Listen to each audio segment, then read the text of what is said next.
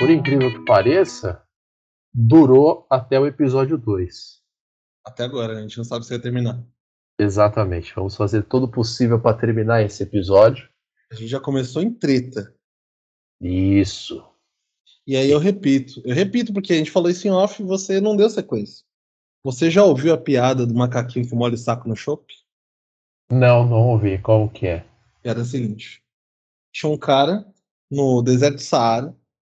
Tava quatro dias sem tomar água. E aí, no meio do deserto, ele encontra um copo de chopp. Ele encontra uma balada inteira. Acontecendo no meio do deserto Saara. Aí, ele encontra esse copo de chopp lá no, no, no, balcão do bar. Aí ele vai beber, aparece um macaquinho, molha o saco no chopp e vai embora. Ele fala: Não vou tomar chopp com um saco de macaco. Aí ele aproveita e pede mais um pro barman. O barman dá mais um. Vem o macaquinho de novo, molha o saco dele de novo. Ele pede mais um. O macaquinho vai a mesma coisa. 90 chopps que o macaquinho molha o saco no chopp. Ele fala: Essa comanda vai estourar. Eu vou embora daqui. Aí ele sobe o andar do, do, do da balada no Saara. Aí tá tendo um piano bar lá em cima. Ele pega o, o pianista que tá aquele terno de, de cauda longa assim. Ele puxa a cauda do pianista e fala assim: Seu pianista, você conhece o macaquinho com morde saco no chopp? Aí ele falou assim: Não conheço, mas se você cantar, eu acompanho. piada de Piada! Piada Humor! Palhaçaria! Humor tá e já? piadas. Já tá gravando há um então tá minuto tá já. Puta pau. Essa piada foi pro ar aqui. Ah, Como eu estava dizendo antes de ser arrebatado pelo Ali Toledo, é, vamos fazer de tudo para terminar o episódio 2 e fazer o episódio 3.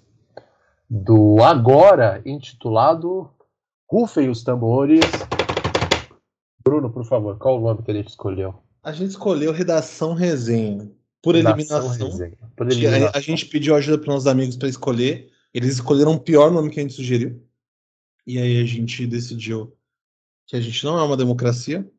E a gente escolheu nosso próprio nome. Redação Resenha era o melhor nome, os outros dois não eram tão bons, por vários motivos. É, e a partir de hoje ele vai chamar Redação Resenha até que ele acabe daqui a 14 episódios. Exatamente. Por pura e simplesmente é, pelo fato da gente querer que ele se chame assim. Então a gente fez uma eliminação para constatar que os nossos colegas não sabem votar e que existiam outros nomes muito melhores do que aqueles que eles votaram, daquele que a gente estava pensando também. É, mas hoje, estamos aqui no dia 28 de janeiro, final de férias. É, que todos os professores tenham um bom ano letivo, principalmente professores. E vamos embora.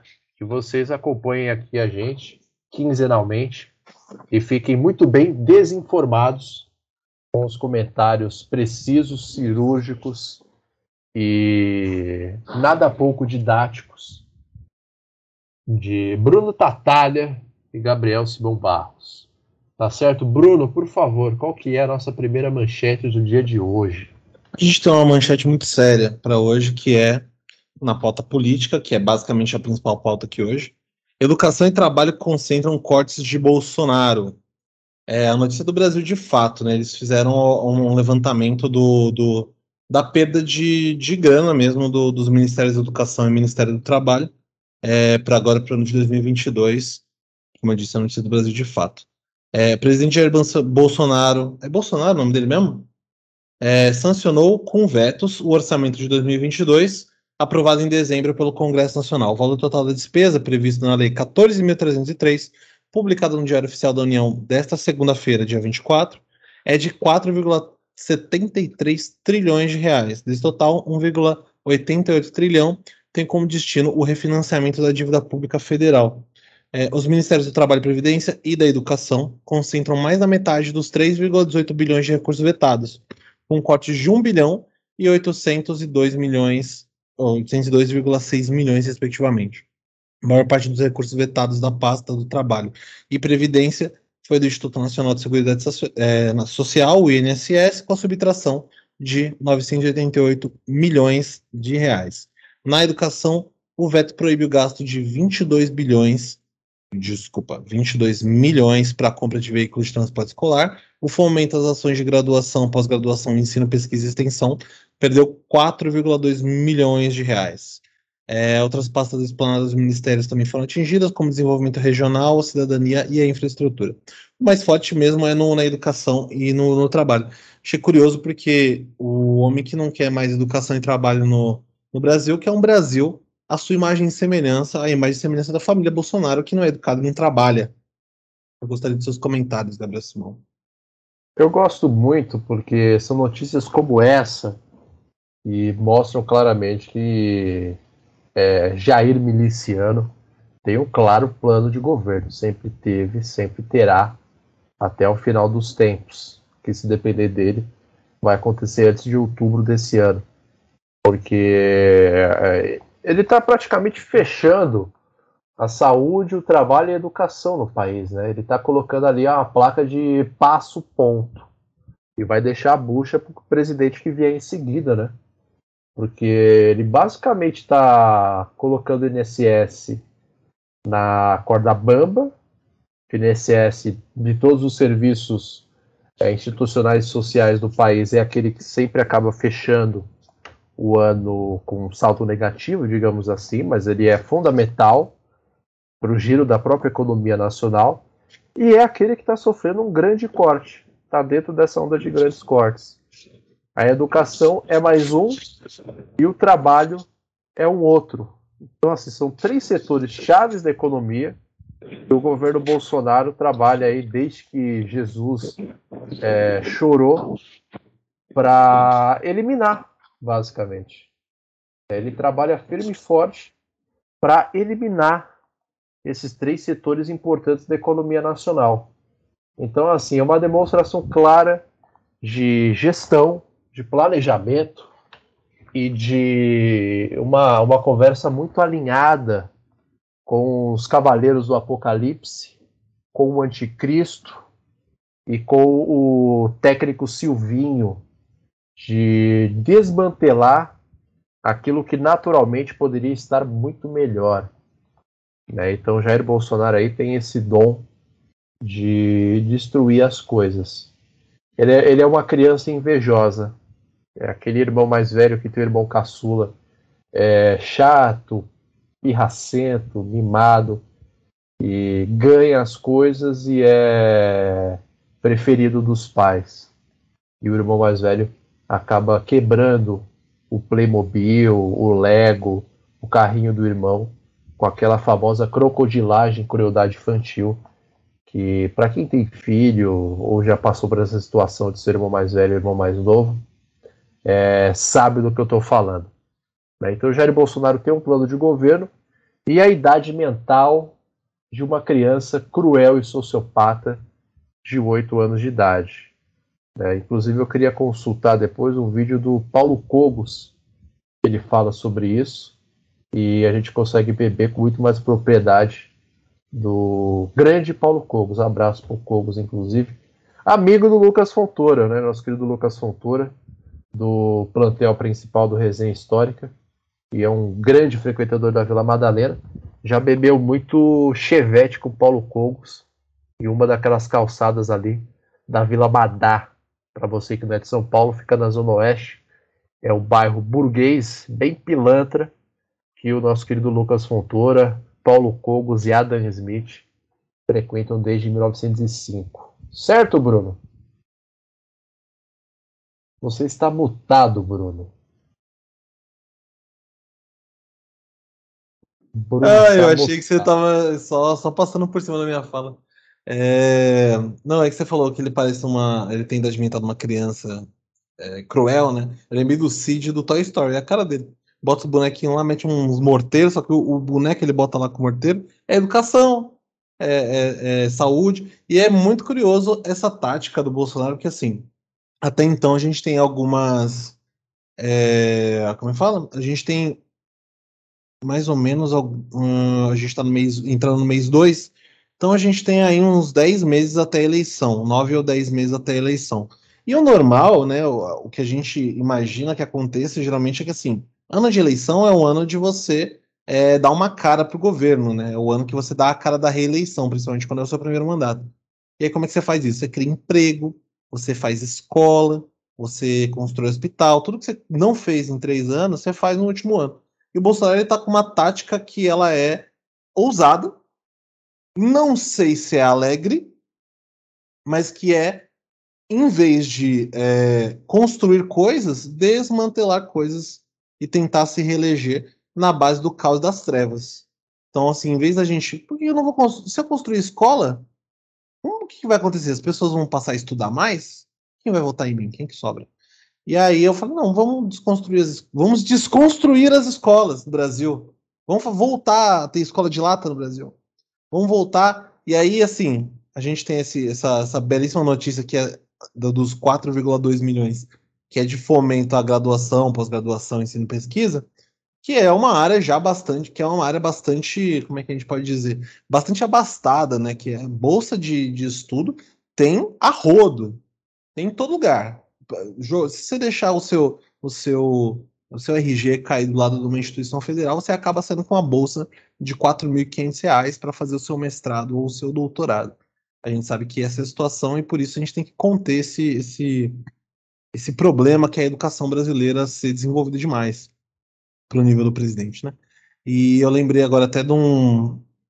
Tava vendo um provocações umas duas, três semanas atrás de um cara que chama Paulo Vanzolini. Paulo Vanzolini ele é compositor, mas ele, o trabalho principal dele, se eu não estou errado, é biólogo, não lembro, ele é cientista. É, e ele deu uma entrevista para Bujanra dizendo que, entre outras barbaridades, que a entrevista é antiga, eu acho que é de 2003, mas ele fala. Que é a vida. ele falava que é, dinheiro para pesquisa no Brasil não era um problema. Que dinheiro para pesquisa tem. Qualquer um que quiser pesquisar vai conseguir a bolsa. E aí você tem dinheiro a rodo para pesquisa e tal. É, e para ele o problema eram as faculdades particulares. E aí vocês perguntam, nossa, mas o que, que o Paulo Vanzolini faz da vida? Ah, ele era presidente da CAPES. Era por isso que ele falava que não faltava dinheiro para educação. E eu acho que o Bolsonaro acho que é presidente da CAPES também. Aliás, ele era presidente da FAPESP, se eu não estou errado. É... E aí, então assim, a gente não precisa mais de grana, vamos, vamos começar a tirar e vamos começar a colocar no show do meu filho. Porque esse é o mercado do futuro. O mercado do futuro não é formação, é graduação, pô. Pós-graduação. Porque você é pós-graduado, você já é graduado, você quer pós-graduado. O pós-graduado é aquele que já passou pela graduação. A partir do momento que você se graduou, você já é pós-graduado, porque você está após a sua graduação. A gente não precisa disso. Vamos fazer cacau show. Vamos fazer, vamos vender carro. Vamos fazer secreto. Vamos fazer cheque. Vamos fazer coisas importantes. E eu, eu achei muito desconstruída a, a, a tática do Bolsonaro de, em vez de fazer é, investimentos, fazer desinvestimentos. De repente, isso, isso pode ajudar o Brasil. Principalmente trabalho, cara. Uma coisa que ninguém, ninguém precisa hoje em dia é trabalho. Por que você vai colocar dinheiro no Ministério do Trabalho? E se as pessoas acabarem empregadas? Quem que vai entregar meu lanche? Quanto que vai ficar o meu frete? Quando eu pedir o meu iFood lá da Vila Madalena? Como é que eu vou, como é que eu vou dar, como é que eu vou ter obra de, é, mão de obra precarizada para atender o meu Uber quando precisar? Se eu der dinheiro para esses, pra esses engenheiro aí, trabalhar com as engenharia aí, quem que vai me levar daqui até Ana Rosa? Por 17 reais? Não vai. Então, eu acho que, no, nesse sentido, esse corte do Ministério do Trabalho para o Boneiro é um incentivo ao trabalho informal, precarizado. É Mas um incentivo eu... à viagem no tempo, eu diria também. Para a Revolução Industrial? É, talvez para a prensa de Gutenberg. Nossa. Ele é um pouco, um pouco mais um pouco mais além, voltando no passado. Eu tenho dois últimos comentários para fazer sobre isso que é o seguinte: as bolsas de mestrado e doutorado no país estão congeladas sem reajuste há mais tempo que o prêmio do BBB. Mais tempo que o real. É mais tempo que o plano real. É na época do Cruzado 2 ainda, essa, essa, essa pocilga. E um segundo comentário, que o Bruno fez a analogia do Cid do Toy Story, acho que o Bolsonaro está sendo incompreendido nesse sentido, porque ele está querendo ferrar o aposentado, mas não qualquer aposentado. Não uma, uma uma, uma aposentada de boa vida, uma Maite Proença. Não, não, não. Ele está querendo ferrar aquele aposentado que sai de casa com o boné do depósito do, do Capixaba, ou com qualquer nome de vereador, uma camisa para dentro da bermuda, um chinelo, e fica andando de ônibus aí, pegando o lugar do jovem que realmente sustenta o país, sabe? Acho que ele está querendo explodir esse tipo de idoso, né? Não é qualquer idoso, ele está querendo explodir esse idoso que rouba o lugar é, do jovem que realmente produz e realmente é mal educado e realmente acredita no monarca e realmente acredita é, é, é, em, em, qualquer outra pessoa que não lê, ao invés de ouvir ali é, o idoso que pode dar conselhos sobre a vida, tanto para o mal quanto para o bem. Né? Ele está excluindo esse idoso da vida social brasileira, que do, do ponto de vista prático de todo o raciocínio que o Bruno fez aqui, tem completo sentido, né? E aí eu concordo completamente com o nosso querido presidente Bosossauro. Inclusive, era um dos easter eggs ali, quando o meteoro caiu na Terra e extinguiu os dinossauros. Ele era o meteoro. Agora vamos para a segunda notícia de hoje. Mais uma vez, vamos viajar até a Itália. A Itália tem um monte de coisa muito boa para a gente trazer aqui. E não precisa de muito esforço. A gente pode colocar Itália, pizza, Bela Vista, moca, qualquer outro adjetivo, substantivo, qualquer coisa que se relacione com a, Itália, que as notícias vêm até nós. E a que veio até nós nessa semana é a seguinte, ó. Negacionista provoca médicos, retira, retira máscara de oxigênio e morre de Covid-19. Então, o texto diz o seguinte: é, um negacionista anti-vacina italiano morreu em decorrência da Covid-19 após retirar máscara de oxigênio em hospital, insistindo que não tinha Covid-19. Claramente um, um, um easter egg com Olavo de Carvalho. É, de acordo com a mídia local, Luigi Cosselo, de 28 anos, da província costeira de Terra Sina, negou a existência do coronavírus e recusou a ser vacinado. Em diversas postagens nas redes sociais, o jovem se referia à pandemia como invenção chinesa e chamava a vacina de experimento comunista. É, ele foi internado no Hospital Santa Maria Goretti, em Látina, ao sul de Roma, no dia 16 de janeiro, sendo diagnosticado com insuficiência respiratória aguda e transferido para uma UTI. Nessa unidade de terapia intensiva, ele recebeu uma máscara de oxigênio que arrancou em provocação aos médicos questionando o diagnóstico de Covid-19. Após sofrer com falta de ar, o paciente colocou a máscara de volta, mas a condição de saúde já tinha piorado e ele acabou morrendo. O pai de Cosselo, de 55 anos, também é contrário à vacina e está sendo tratado no mesmo hospital e encontra-se entubado. É, eu gosto de que o nosso querido Luigi, Luigi, né? É, foi até o fim sendo um homem de palavra.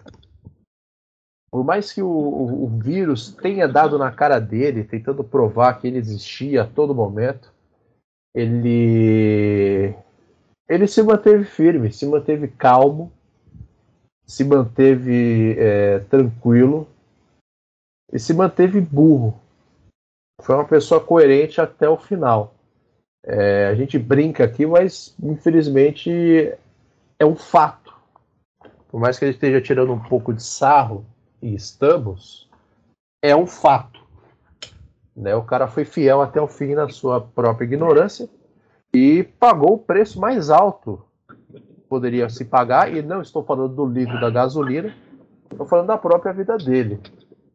Então, assim, ele seguiu os ensinamentos bolsonaristas, bolsonaristas não, olavistas ao pé da letra, da pós-verdade. Eu acredito naquilo que eu quero, não importam os fatos. Por exemplo, eu acredito que o Bruno é... ele não é vegano. Sendo que o Bruno é vegano há bastante tempo. Mas ele não é. Por uma questão de que, para mim, ele não é vegano.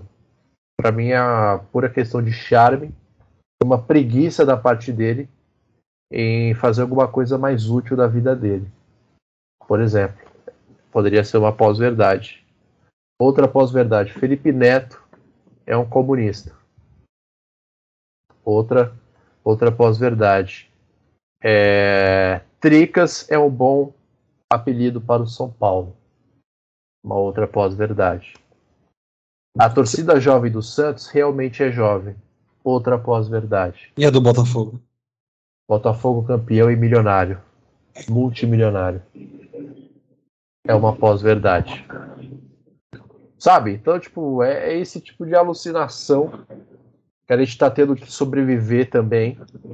E que vai gerar muito pano para manga daqui a algum tempo. Netflix já está se aproveitando disso, daqui a pouco o Globoplay se aproveita disso, daqui a pouco o João Kleber começa a fazer pegadinhas a respeito disso. Então, assim, é, é um prato cheio para a gente trabalhar questões artísticas num futuro próximo. Mas é isso, nosso querido Luigi aí é um cara de palavra, morreu é, acreditando no que ele queria, e, enfim, foi até o fim dessa forma aí. Que ele descanse em paz, é o que a gente pode desejar para ele e para a família dele. Eles Sabe o que eu acho curioso? Tão imbecis quanto o Luigi. Eu acho curioso que a gente demorou muito para ter esse tipo de notícia. É, eu penei durante um ano e meio de só ver gente muito foda morrendo por causa de Covid.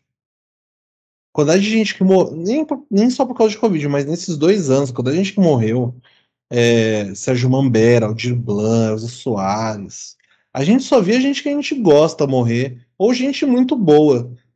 E por algum motivo, não morria um, um o antiva o aquele maluco que era do, do acho que da ESPN, é, Rodrigo Rodrigues, que ele teve complicações é, no Rodrigo, cérebro. O, é, o RR foi um dos primeiros, mano.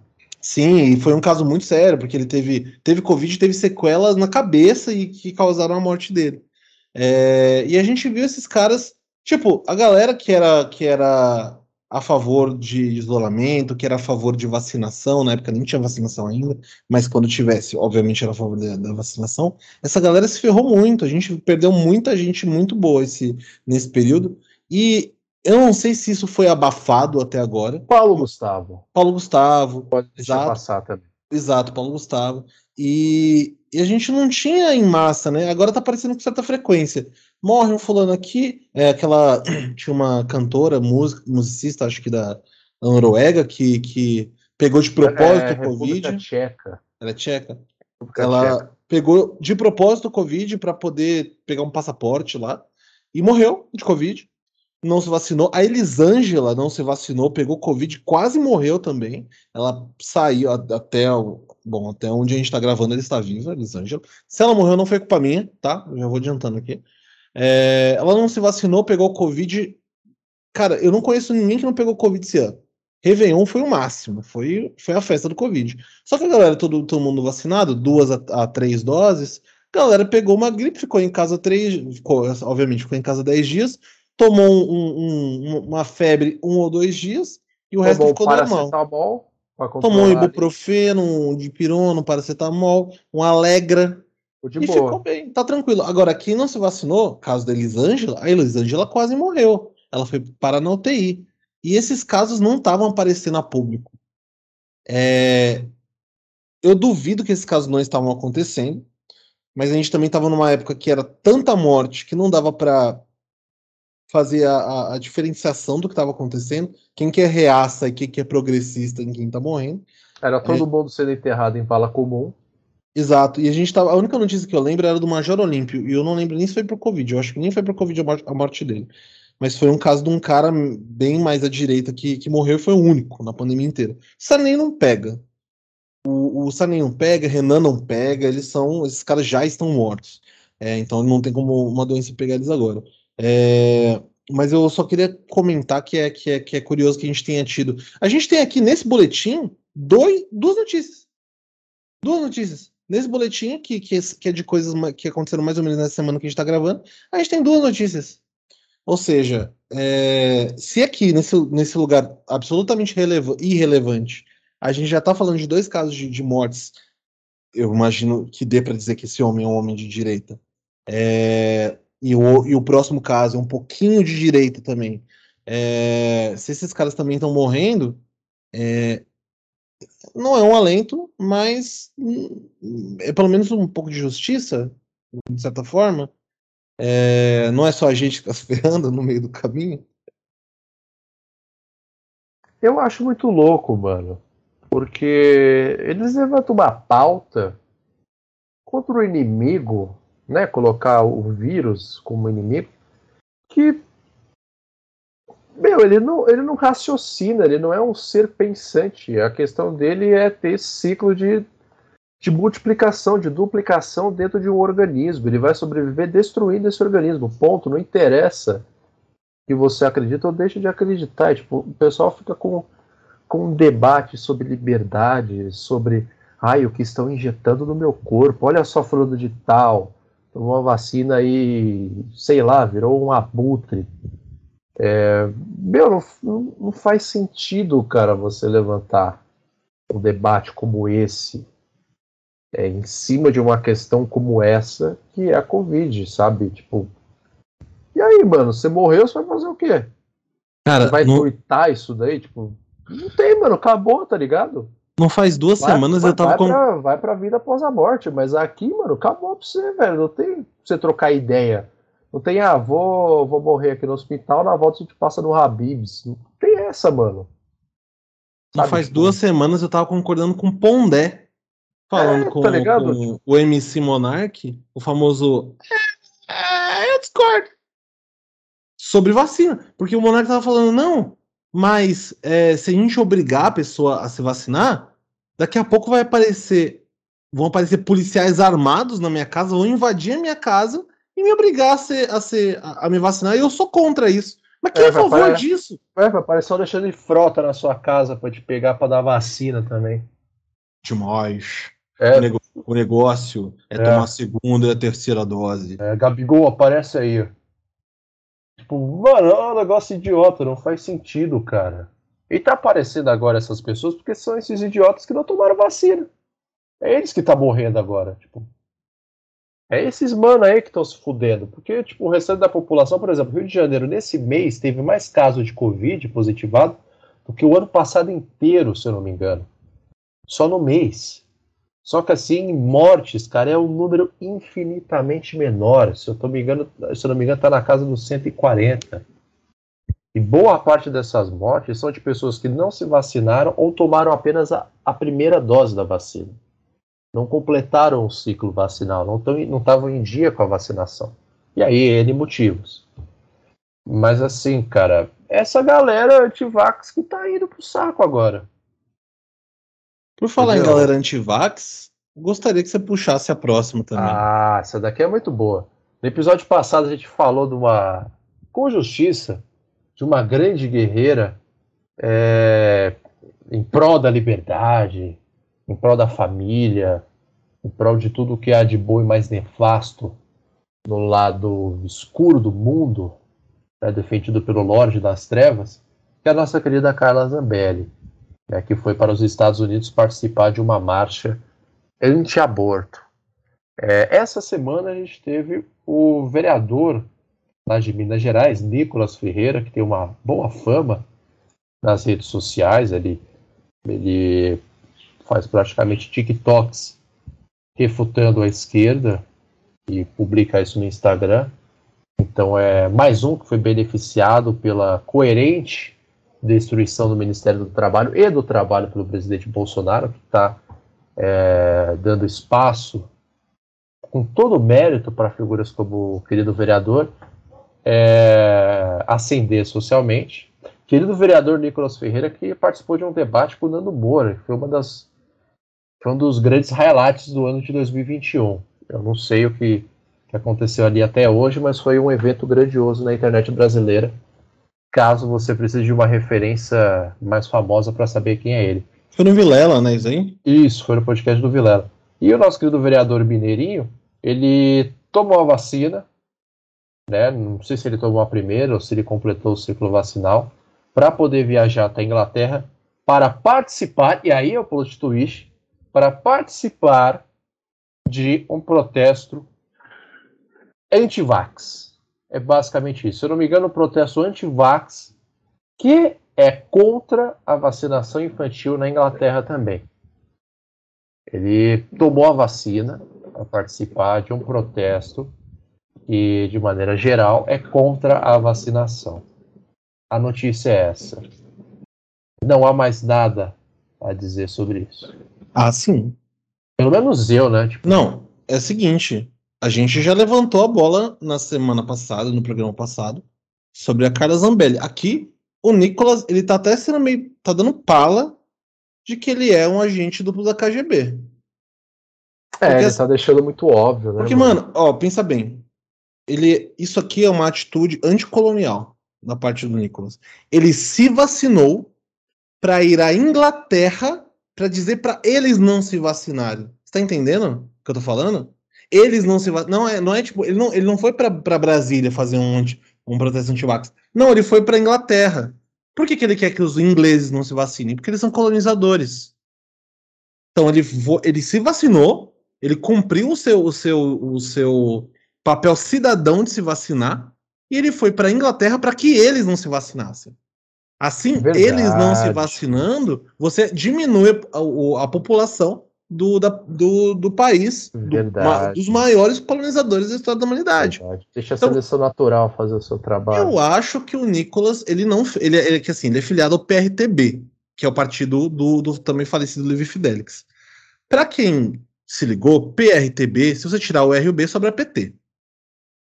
Então, para mim, daqui, aqui já tá claro que esse cara ele é um agente duplo. Eu tenho certeza que esse cara foi na casa do Lula, Lula falou assim, irmão, o Lula deu vacina nele, igual ele fez com o Serra, meteu a vacina no braço dele e vai lá, vai lá e levanta a palavra, sabota aqueles caras lá. E ele foi, eu tenho certeza, eu tenho certeza. Um cara que fala que o João Moeda é comunista, esse cara não, ele, ele tem que ser um personagem.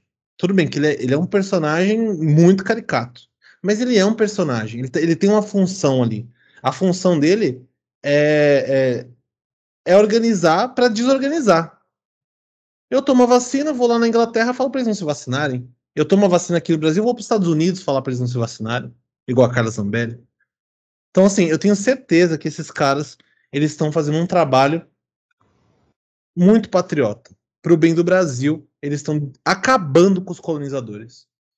E ele está tá acabando com os imperialistas. Para o bem do hemisfério sul, né? Pro bem do hemisfério sul. Pro bem do hemisfério sul como um todo. Você comentou isso muito bem lembrado, né? E a Inglaterra está envolvida com essa tensão é, do leste europeu entre Rússia e Ucrânia, né? Ela mandou armas recentemente para a fronteira ucraniana caso tenha algum tipo de invasão russa. É, acho que o Nicolas Ferreira também viajou para a Inglaterra visando essa tensão no leste europeu para enfraquecer o Império Britânico fazer com que os britânicos se preocupem só com eles mesmos, se isolem na ilha que eles moram e deixa a Rússia é, é, manter a sua soberania ou manter uma fronteira ideológica contra o avanço da OTAN. No final das contas, o Nicolas Ferreira está agindo como a Carla Zebelli, como um autêntico Itachi Uchiha. Só que as pessoas não dão o, o devido mérito para o Nicolas e para a Carla Zebelli né? assim como as pessoas erroneamente não deram mérito para Nando Moura nas eleições de 2018, é, conforme ele merecia. Né? Eu, eu acho que esses caras, eles são. É porque assim, eles são de uma corrente muito radical da esquerda. Eles são aceleracionistas. Então, qual que é o rolê deles? Se para a revolução acontecer, a gente precisa de mais conflitos entre classes, a gente vai fazer com que esses conflitos aconteçam.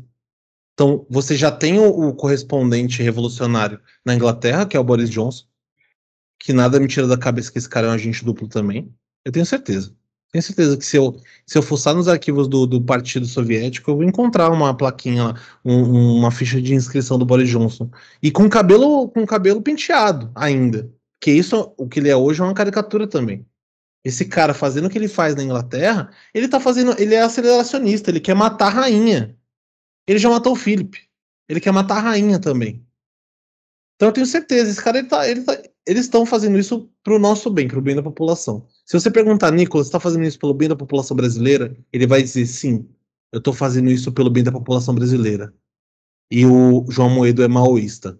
Eu tenho certeza que ele vai falar isso.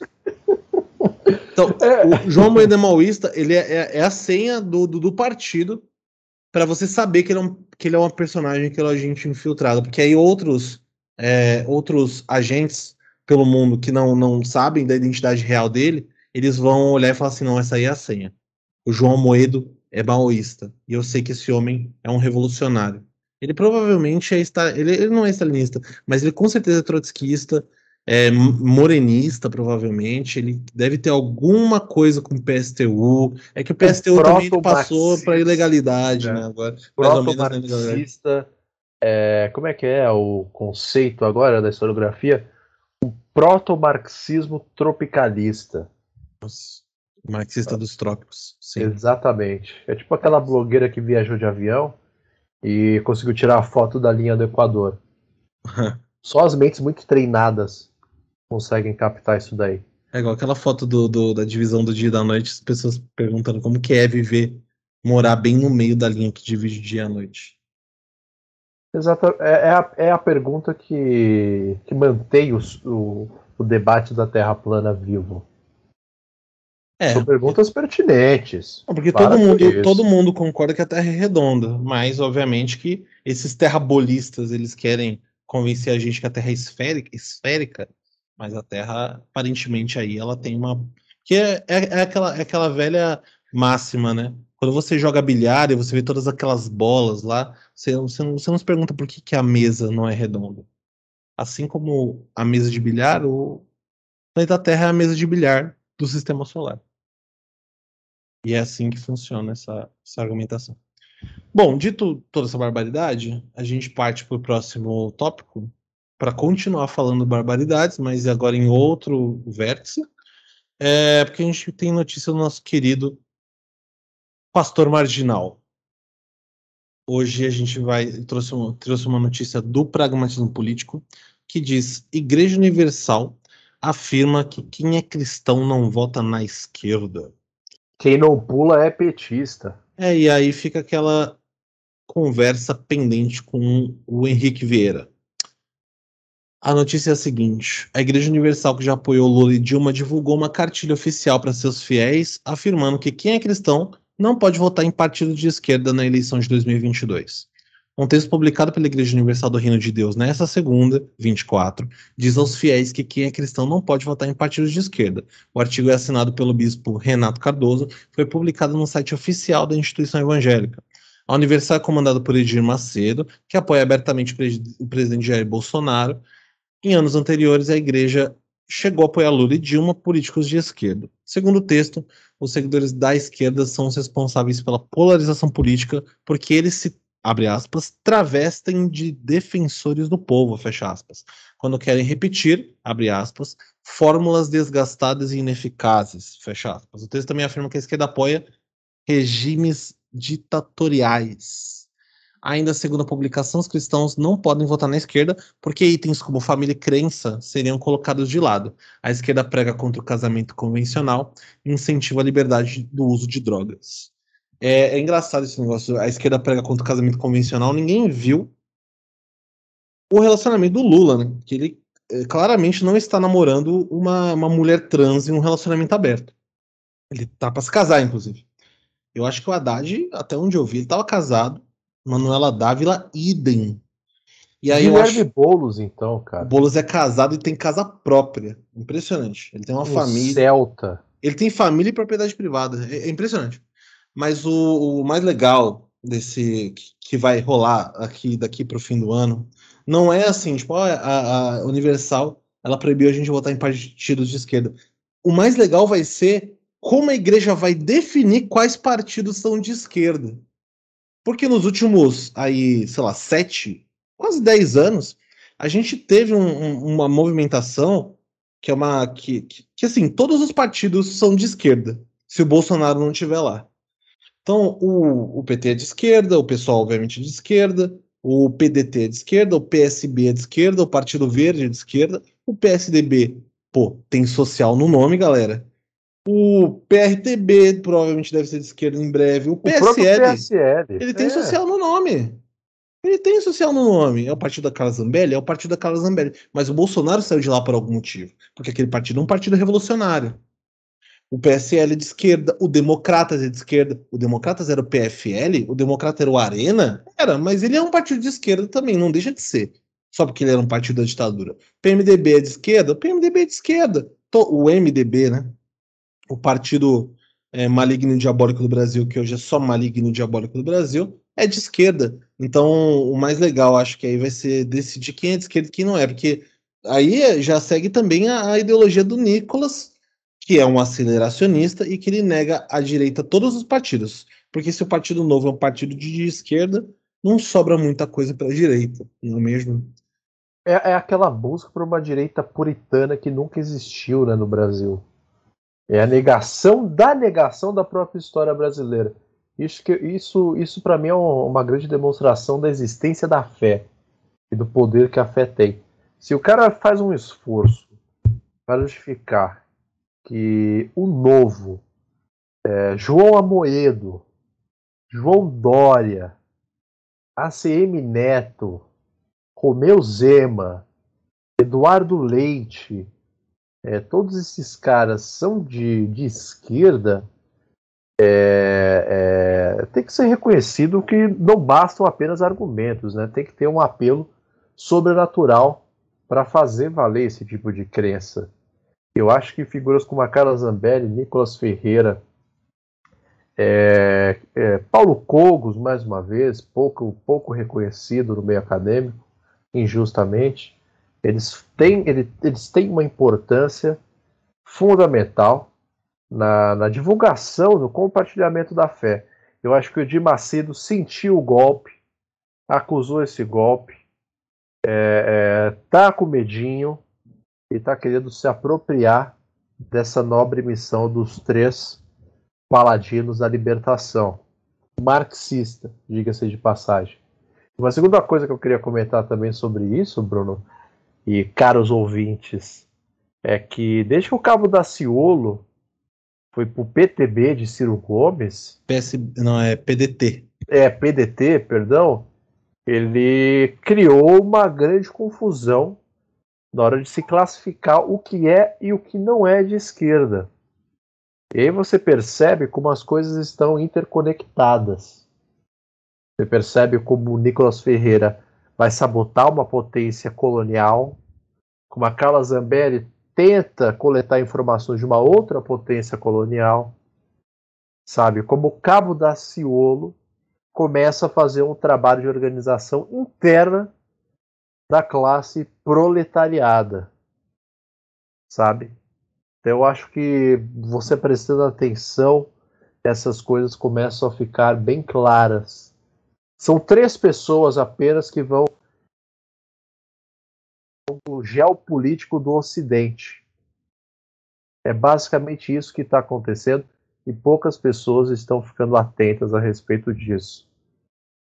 É, eu acho até que esse movimento, eu falei em 2013, o movimento em si de colocar coisas à direita, empurrar coisas para a esquerda, ele é até um pouquinho mais antigo. Tem um vídeo no YouTube que é muito bom, é um vídeo perfeito. O título é perfeito, né? O vídeo ele não é tão perfeito quanto o, o título em si, mas o título é Dom Odilo, nosso conhecido Dom Odilo, quebra as pernas de herege anglicano abortista, que é um vídeo que fala sobre o, o, o Don Dilo ele tá no Roda Viva e ele tá discutindo com um, um padre anglicano.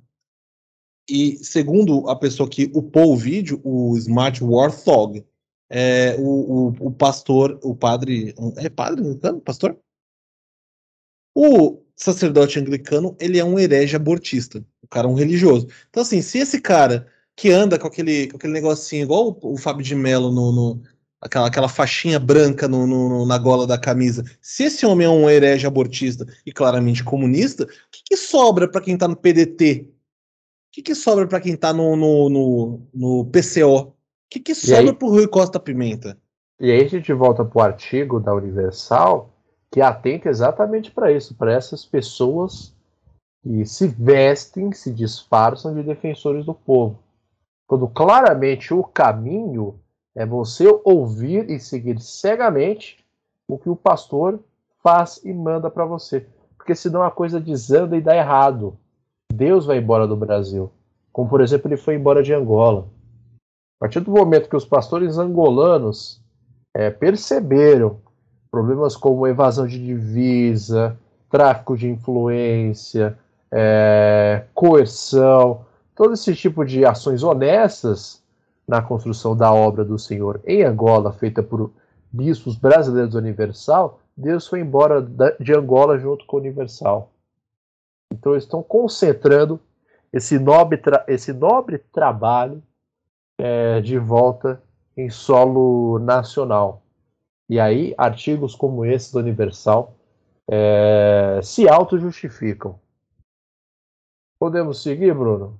A gente pode seguir. A gente tem um, duas notícias que fazem parte da mesma pauta. Eu queria que você puxasse a primeira dessas notícias, porque a gente teve um. A gente teve uma baixa entre. entre. Entre os ignorantes. entre os ignorantes. Na última semana. Que ia ser difícil passar sem falar. Assim. Eu queria passar sem falar. Queria. Mas é, acho que é impossível. E eu queria só começar, antes de você ler a notícia, Queria dizer que aqui em São Paulo, na cidade de São Paulo, a Selva de Pedra reestreou essa semana no tradicional Cine Belas Artes um filme chamado O Jardim das Aflições. E esse, esse filme, muito é, íntimo da pessoa a quem vamos falar nas duas últimas notícias, ele, te, ele chegou quase batendo o Homem-Aranha em, em bilheteria. Ele teve um público estimado aí de 20 pessoas. E aí eu gostaria que o, que o senhor trouxesse aí a primeira notícia. Caramba! Perigoso isso daí, bater o Homem-Aranha. Eu lembro quando fizeram uma sessão, é, várias sessões, na verdade, né, de exibição desse filme na PUC São Paulo, organizada por um, um grupo ali ligado ao MBL. É, e não faz tanto tempo assim, hein? Isso em meados de 2017, 2018. Sim. É, coisas que aconteceram ontem e hoje é, as coisas mudaram rapidamente. Mudaram tão rapidamente que na semana passada, no episódio passado, encerramos fazendo uma, uma homenagem a Elza Soares e hoje a gente vai fazer exatamente o inverso, porque o Brasil de fato noticia. Bolsonaro decreta luto por Olavo de Carvalho após ignorar Elza, Beth Carvalho, Paulo Gustavo e Aldir Blanc. Presidente não expressou solidariedade diante da morte de grandes figuras da cultura brasileira. Direto para o texto aqui, ó, o presidente Jair Bolsonaro do PL decretou luto oficial de um dia em homenagem ao escritor, nossa, os caras são humildes aqui, hein? Olavo de Carvalho, que morreu nessa segunda, 24, nos Estados Unidos. A decisão contrasta com a postura adotada pelo chefe do executivo, diante da morte de diversos artistas intelectuais e personalidades. Desde o início do governo Bolsonaro, o presidente ignorou as mortes dessas figuras de grande relevância cultural, como as cantoras Elza Soares e Beth Carvalho, o cantor Agnaldo Timóteo, o ator Tarcísio Meira e o humorista Paulo Gustavo e os compositores João Gilberto e Aldir Blanc. Em nenhum dos casos citados houve atos do Poder Executivo determinando luto oficial, tampouco manifestações de solidariedade expressadas pelo presidente da República. O levantamento do jornal O Globo, divulgado na última terça, dia 25, mostra que o atual presidente foi o que menos assinou esse tipo de decreto. Historicamente, o país entra oficialmente em luto duas vezes por ano. Ou seja, duas vezes por ano, uma grande personalidade da cultura brasileira é, nos deixa e o país decreta aí seis dias de luto ao todo. De novo aqui no texto, Bolsonaro não assinou decretos de luto em episódios de grande proporção, como o crime ambiental de Brumadinho, que matou 272 pessoas, o acidente do Ninho do Urubu, que vitimou 10, e as mais de 60 mil mortes pela pandemia. Então é aquilo, né? É, ele não é coveiro, mas continua sendo um bom é, miliciano, decretando luto e compaixão com aqueles que fortaleceram o gato net, o aparelhamento das instituições federais. Eu queria trazer você tenha ambições mais altas. Eu queria trazer duas informações aqui, só para contextualizar essa, essa, essa notícia, porque em. Deixa eu só confirmar quando que aconteceu. Em 12 de julho de 2019, aliás, na semana de 6 de julho de 2019, quando fizeram. É, perguntaram para o Bolsonaro né, o que ele achava da questão da morte do João Gilberto, que é uma pessoa pequena, né, em relação à importância dentro da música popular brasileira, da bossa nova, ele disse, abre aspas, era uma pessoa conhecida, fecha aspas. Porém, no dia 2 de junho de 2019, um mês antes, ele fez um tweet que era o seguinte: Thales Volpe, conhecido como MC Reaça, nos deixou no dia de ontem. Tinha o sonho de mudar o país e apostou em meu nome por meio de seu grande talento. Será lembrado pelo dom, pela humildade e por seu amor ao, pelo Brasil. Que Deus o conforte juntamente com seus familiares e amigos. Ele não chegou a mencionar que o MC Reaça espancava a mulher dele, grávida. É, mas ele acredita que o João Gilberto era uma pessoa conhecida. Ele não disse nem que ele era importante, ele disse que era uma pessoa conhecida.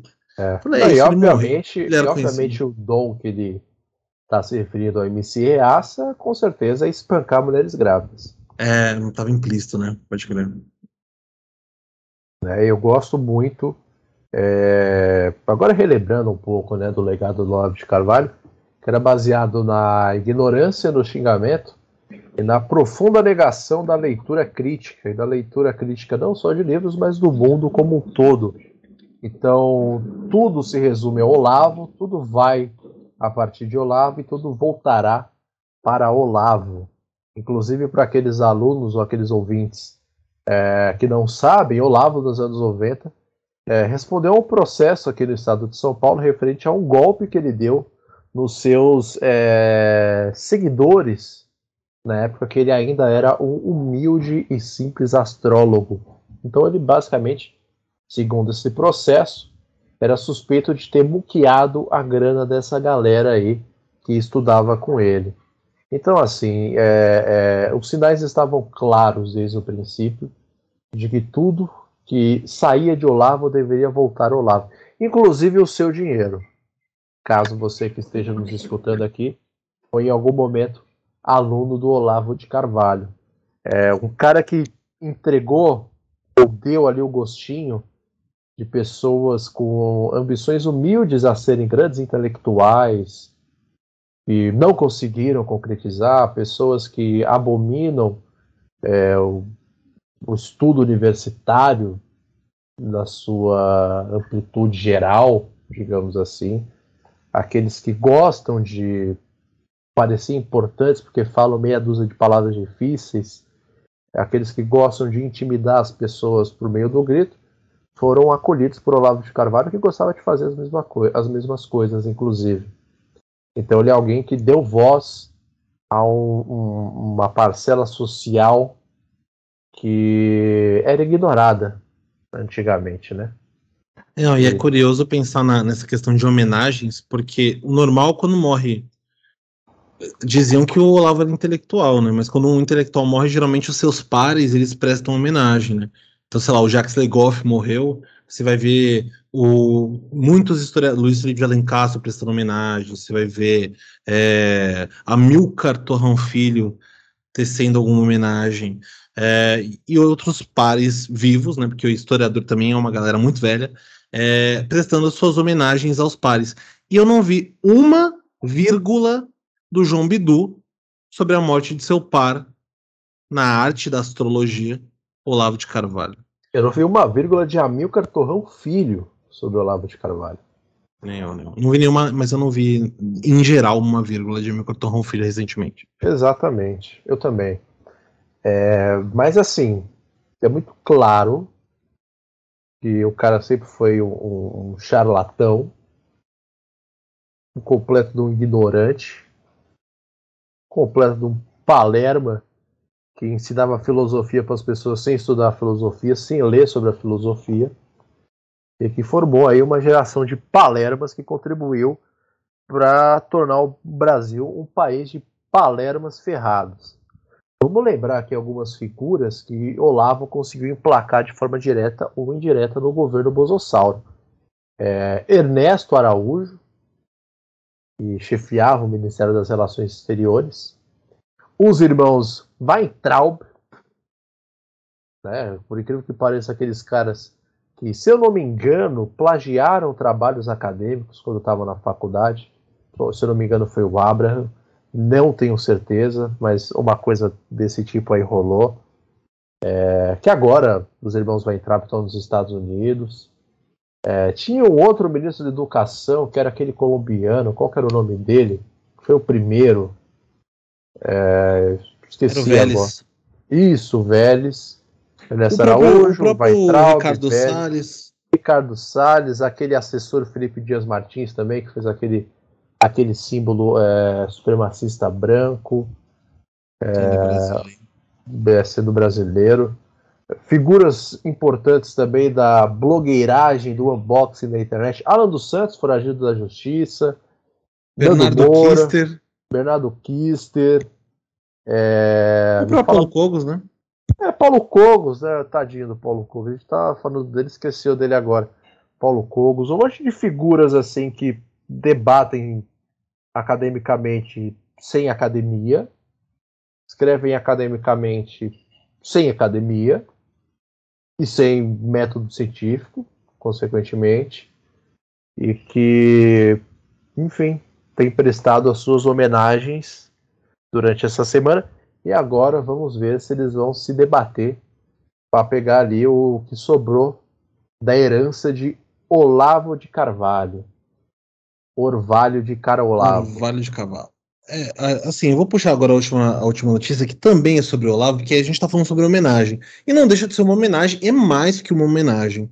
Afinal, noticiou o pragmatismo político, seguidores pedem que a Igreja Católica canonize Olavo de Carvalho. o lead é: bolsonaristas reúnem, aspas, milagres de Olavo de Carvalho e querem torná-lo santo. A campanha é liderada por médico amigo dos filhos do presidente, que já foi cotado para assumir o Ministério da Saúde. O médico olavista Ítalo Marcilli lidera uma campanha de canonização do escritor Olavo de Carvalho é, pela Igreja Católica. É, Ítalo Marcilli, para quem não sabe, desculpa, desculpa te interromper, Bruno. Ele é um psicólogo barra motivador, coach, é, vendedor de cursos do Instagram ali e ficou famoso por falar algumas coisas polêmicas, algumas barbaridades, dentre as quais que você aprenderia se você saísse da escola, alguma coisa do tipo assim, fazendo referência a uma possível influência negativa de professores na vida dos alunos. Só tem comunista na escola. Né? De acordo com o blog de Malu Gaspar do jornal Globo, Marcili tem um curso online e mais de 1,6 milhão de seguidores no Instagram.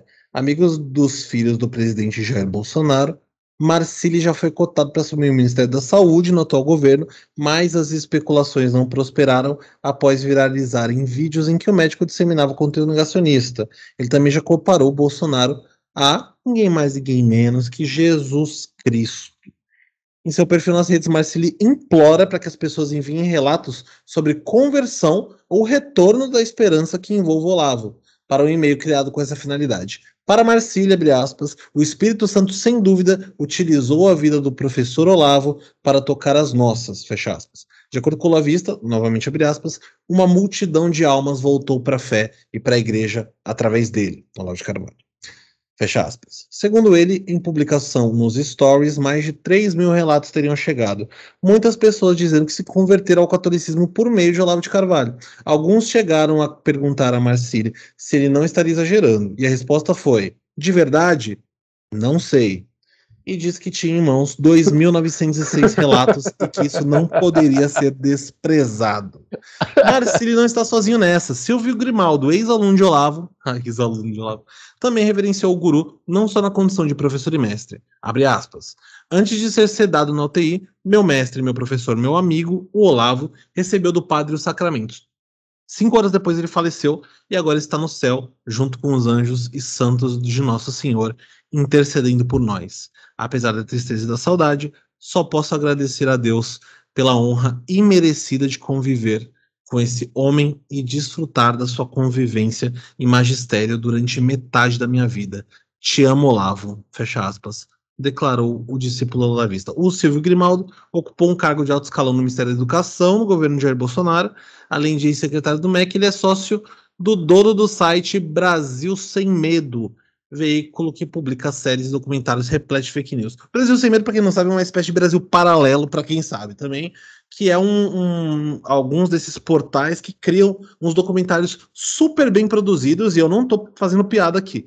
A produção é pesadíssima. O Brasil Paralelo faz documentários esteticamente muito bonitos e bem produzidos, com informações absolutamente a gente pode considerar crime de guerra é, as informações que são disseminadas nesse, é nesse tipo, por... É tipo sushi de morango. Um sushi de, de, de doce de leite. É nível sushi de morango. É um hot roll com cream cheese e doce de leite. É, é, é, é, é nesse naipe aí. É nesse naipe. E Cara, essa, essa notícia é boa demais, bicho. Nossa, mano, é tão boa quanto do William Bonner e o pedido de prisão, cara. É, a gente viu. É, é incrível, assim, sabe? Tipo, é, é, por exemplo, ah, manda relatos aí. Ah, o Olavo de Carvalho fez eu virar católico. É tipo voltar na Idade Média e falar: Meu, eu vi a galera pegando fogo na fogueira, eu virei católico, irmão. a fogueira tinha se canonizado, né? É, cara, é, canoniza o fogo santo do Senhor, então, mano. Cara, mas sabe o que eu tava pensando? Ai, Quando cara, em 2016, o, a principal pauta que a gente. A principal piada que a gente fazia da política brasileira, até depois do golpe, era que o Brasil imitava House of Cards, ou House of Cards usava a política brasileira como roteiro. Só que a gente perdeu a factibilidade do, do, do, das coisas que acontecem e a gente deixou de ser o House of Cards e virou The Office. É isso. O nosso é, é presidente... é, tipo, é tipo o MCU, cara. Qualquer coisa pode acontecer. Não, o nosso presidente é o Michael Scott. Ele é o Michael Scott. O tipo de declaração que ele dá é típica de, do, do, do, do, gerente da Dunder Mifflin. Só que não... a única diferença é que não tem mais de 600 mil corpos embaixo do Michael. Tem poucos corpos embaixo do Michael, tem razão, tem no máximo uns 5, 6. É, inclusive a, a menina que ele atropelou lá na frente da, da empresa. Não, mas ela é... ficou você, acho que você deu ela, uma. Ela, ela, ela, ficou viva, ela ficou viva. Não, ela ficou viva, ela ficou, foi para o hospital e tal, ele foi até visitar e zoar ela. Enfim, é, mas é muito bom ver essa, essa movimentação, porque, primeiro, né? Penadinho não veio buscar o Olavo para levar ele pro céu. Penadinho chegou e falou: Zé Gotinha, sai daqui. Ele falou: Não sou Zé Gotinha, tá, tá rolando essa, esse meme por aí. É, o penado levou ele para algum lugar onde, onde as pessoas acreditam que a Terra é plana. E eu acho que esse lugar não é para cima ele provavelmente é do meio para baixo, assim. Se ele foi pro purgatório, foi muita coisa para ele. Mas o ele tá é repleto de gente bizarra. O Ítalo Marcílio é um cara muito bizarro. Os, os alunos dele são uma coisa de louco. Os já supracitados já são suficientes para entender quem são os alunos do Olavo de Carvalho. Felipe Dias Martins, é Felipe G Martins, não é? O Felipe Martins. Isso, isso. O... Felipe Dias Martins, que é comentarista da Rádio Band News FM. Exato. Todo, toda a Jovem romperam, é, eles romperam, é, se eu não me engano, ele deu uma rompida com essa ala lá vista, bolsonarista do governo, quando ele foi para a Band News FM. E tá mais perto de um MBL. É tipo o Nando Moura hoje, né? Tá fazendo vídeo com o Mamãe Falei aí. Nando Moura, Nando Moura esperou o Olavo começar a ser terraplanista para romper com o, Nando, com, com o Olavo. Porque Exatamente. ele era do, do, seminário lá do Olavo, eu assistia as aulas, papapá. Eu acho que essas coisas do Olavo, inclusive, não são gravadas, eram todas aulas ao vivo, porque ele não queria deixar prova dos crimes que ele cometia.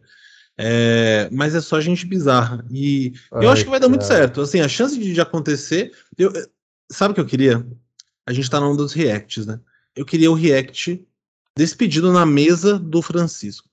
O cara levanta e fala assim: Olavo de. São Olavo. Aliás, ele começa com vogal. Santo Olavo. Santo Olavo. padroeiro. O negócio o Vaticano, tá ligado? Santo Olavo, padroeiro do tabagismo. Exatamente. Nossa, cara. Boa, boa, boa lembrança. Tabaco não provoca câncer, não mata as pessoas. Ah, Alan é... dos Santos. A gente não falou Alan dos Santos, né? Outro seguidor do, do nosso querido Alan dos Santos, que fala que, que masturbação faz mal, porém cigarro não faz mal para a saúde. Viu, Lucas Fontoura? Você tá no caminho certo. o Lucas Fontoura, amigo de, de Paulo Cogos e Alan dos Santos, ele tá um pouco. Tá no caminho certo. Além desses, dessas duas fake news aí inventadas por Olavo, tem a mais famosa, e que deixou ele conhecido nacionalmente, é, é a da, da Pepsi, que é adoçada com fetos de crianças. É, o, a Pepsi, eu, eu queria ter esse, isso tatuado no corpo de alguém, não ia ser no meu. Mas era a Pepsi usa células de fetos abortados como adoçante. Ele falou isso na moral, assim, como quem, como quem, como quem tá falando. Minha irmã pagou 400 conto num relógio. Foi com essa mesma intensidade, assim. Com a, com a mesma factibilidade, com a mesma veemência. Fala, a Pepsi usa. Prova? Não prova. Se você falar assim, nossa, mas não tem prova disso, ele vai falar, você é retardado. Você não entende o que eu estou falando. Exatamente, cara. É aí que tá o pulo do gato do Olavo de Carvalho e do. e do. do grupo de Beatles que seguia ele. Segue ele, enfim. Ele é o Oxo brasileiro, né? É, mano. Pô, cara, você não entendeu o que eu disse? O problema é seu, você que é um retardado, você é um idiota. Você é burro, você não tem capacidade intelectual para me entender. Se você quer ter essa capacidade intelectual, arrasta para cima e se inscreva no meu curso. É, exatamente isso. Olavo de Carvalho é o, o avô ou o pai dos cursos de mentoria do Instagram. É só isso que ele fez. É só isso. Eu esqueci também do Super Xandão nessa lista aí. Super Xandão, Super Xandão, 300 socos por segundo. Ele não é exatamente olavista, né? Mas ele segue tudo que o Olavo segue. Burrice e terraplanismo, que é burrice também, então. É, mas aí a gente entra naquele mesmo problema de categorizar todos os partidos de esquerda, porque a gente tem o um problema aí agora de categorizar tudo que é escrotice e olavismo. Porque é uma categoria muito ampla de assuntos. É muita coisa, cara. Vai dar um trabalho colossal. Aí é o seguinte. É, bom, agora o Olavo já morreu. Acabou. A, a obra de Olavo está, está pronta. Sua lápide está sendo construída nesse momento. E eu não dou três meses para a gente começar a ouvir o termo olavopetismo. E agora que o Olavo morreu, ele pode ser comunista. Pode. Ele pode. Ele está apto a fazer a transição. Ele está apto a se tornar comunista. Ele sempre foi comunista. É, eu não ficaria surpreso se fosse mais um agente. Isso é um Só trabalho que... que foi dado para o Nicolas, inclusive. Ele que vai, que vai pegar essa frente aí de transformar ah, o Olavo em comunista. Juventude olavista petista. Juventude do Olavo petismo. Nicolas a gente já tem Ferreira, o bolsopetismo. É, cooptando jovens e Carla Zambelli fazendo o culto das mulheres. A gente pode até pensar nos nomes, por exemplo. É, mal olavismo. Uh, deixa eu ver.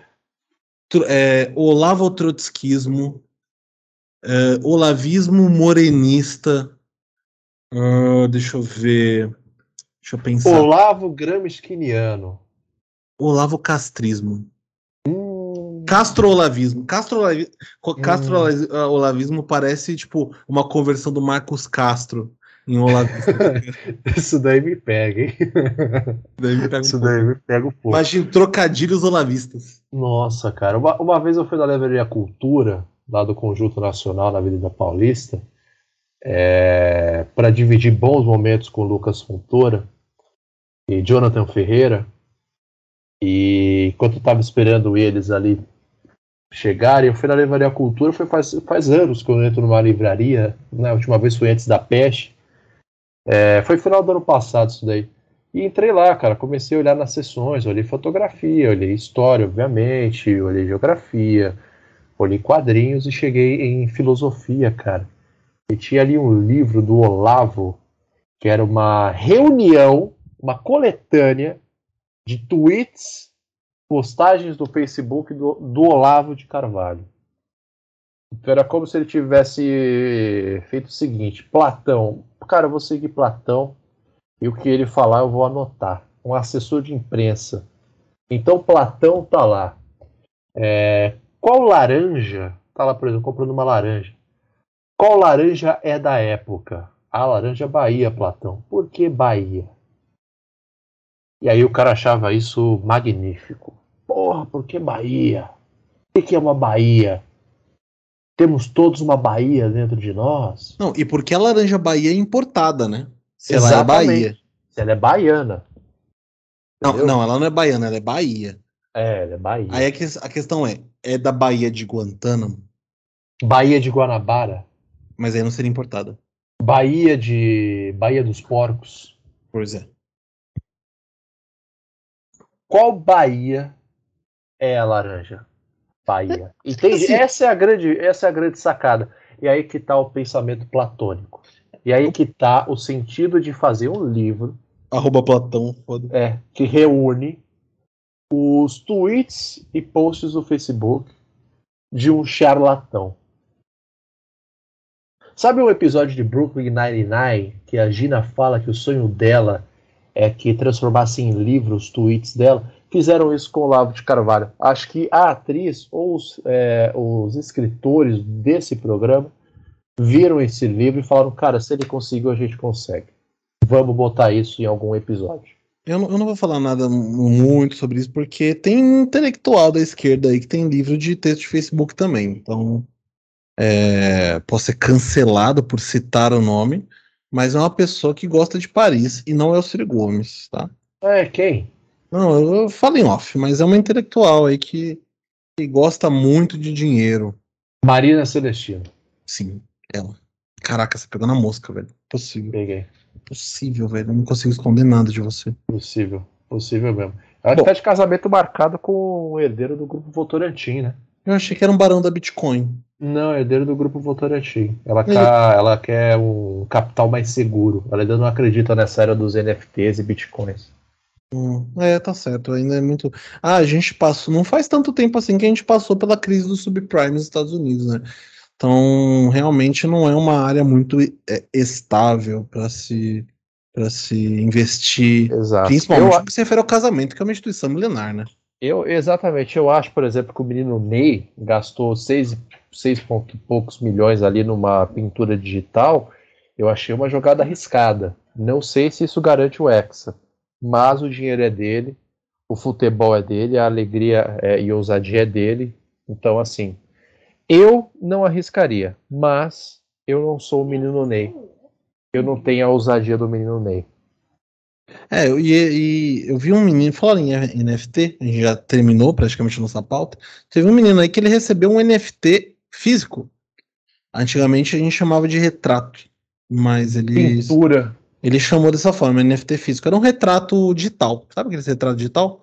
Você põe. Deve ter algum, eu não sei nem como funciona, mas provavelmente tem uma memória interna que você carrega umas fotos lá e ele fica passando uma em uma.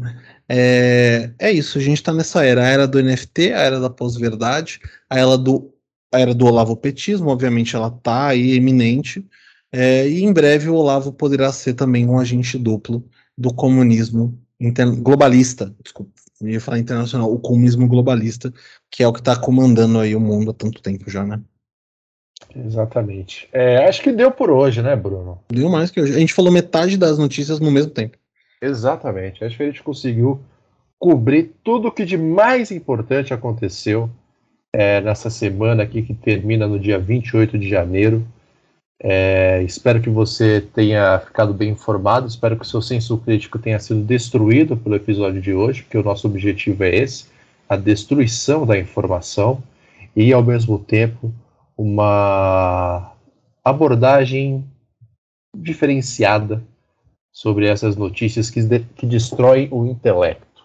É, eu Tá acho certo. que a gente vai ser reconhecido como os grandes criadores da pós-verdade. Eu, eu creio nessa, nessa possibilidade, sim. Também, cara, eu gostei. Achei um, achei um, achei um, um bom nome. Um bom cujo para nós dois aqui.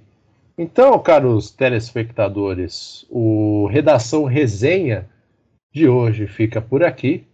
Se você quiser é, ouvir mais uma vez é, o nosso episódio, é só dar play mais uma vez, tá bom? Se, se- estamos- se você dá play depois termina, ele começa de novo? Não sei, precisa ver se eles já tornaram o player do Spotify digital ou se você tem que fazer que ele fazia com o videocassete, Tem que rebobinar um episódio com lápis. Com um lápis, isso, enfiar um lápis na tela do celular e rebobinar um episódio. Não Olha, sei, a gente, a gente vai ligar pro saco do Spotify essa semana, caros ouvintes, e passar essa dúvida limpa. É, eu acho que esse vai ser o programa mais polêmico da grade do resenha, porque os membros do resenha não receberam muito bem o nosso novo nome. Mas aí o problema é deles, né? Quem tá fazendo é. aqui é eu e você. É, eu não vou adaptar como nos outros programas, no nome dos outros programas, então. Exatamente. A gente não, se a gente não deu esse direito para eles, não vamos dar. Não vamos achar que temos essa liberdade. E assim é. todo mundo é, fica ali ok e satisfeito. E sem liberdade. Mas, e sem liberdade, que é o mais importante de tudo. É, tá certo, gente? Então estaremos no próximo episódio. Se quiser escutar é, este conteúdo e outros conteúdos referentes ao Resenha Histórica, procure Resenha Histórica no Spotify, no Google Podcasts, no Castbox e todos os outros agregadores de podcast que existem neste universo. Tá certo? Sigam a nossa página lá no Instagram, arroba Resenha Histórica, tem mais coisas para você é, fuxicar por lá, inclusive os folhetins que eu e o Bruno estamos desenvolvendo e que saem toda as, todas as, quinta, as quintas-feiras. É, alguns saem de forma excepcional, a não ser que, como aconteceu essa semana, algum candidato lá do BBB acabe saindo antes da gente fazer o nosso post. Exatamente, é, e estraga a piada. Queria lembrar, só, só dar um, um último recado, que é pra galera levar a minha mensagem inicial como uma lição. É, Copy Stanley para cerveja para deixar a cerveja gelada, pode ser que apareça um macaco e molhe o saco no seu chopp. Então, assim, toma no copo. No, o copinho americano tem 150 ml. Ele é perfeito para você dar quatro goles e terminar o, o, copo de cerveja. E na garrafa de cerveja, como a boca da garrafa é muito pequena, o macaquinho não consegue colocar o saco lá. Então, cuidem-se. É, tenham uma ótima noite, tarde, madrugada ou manhã. E não deixem o macaquinho molhar o saco no chopp de vocês. Thank you.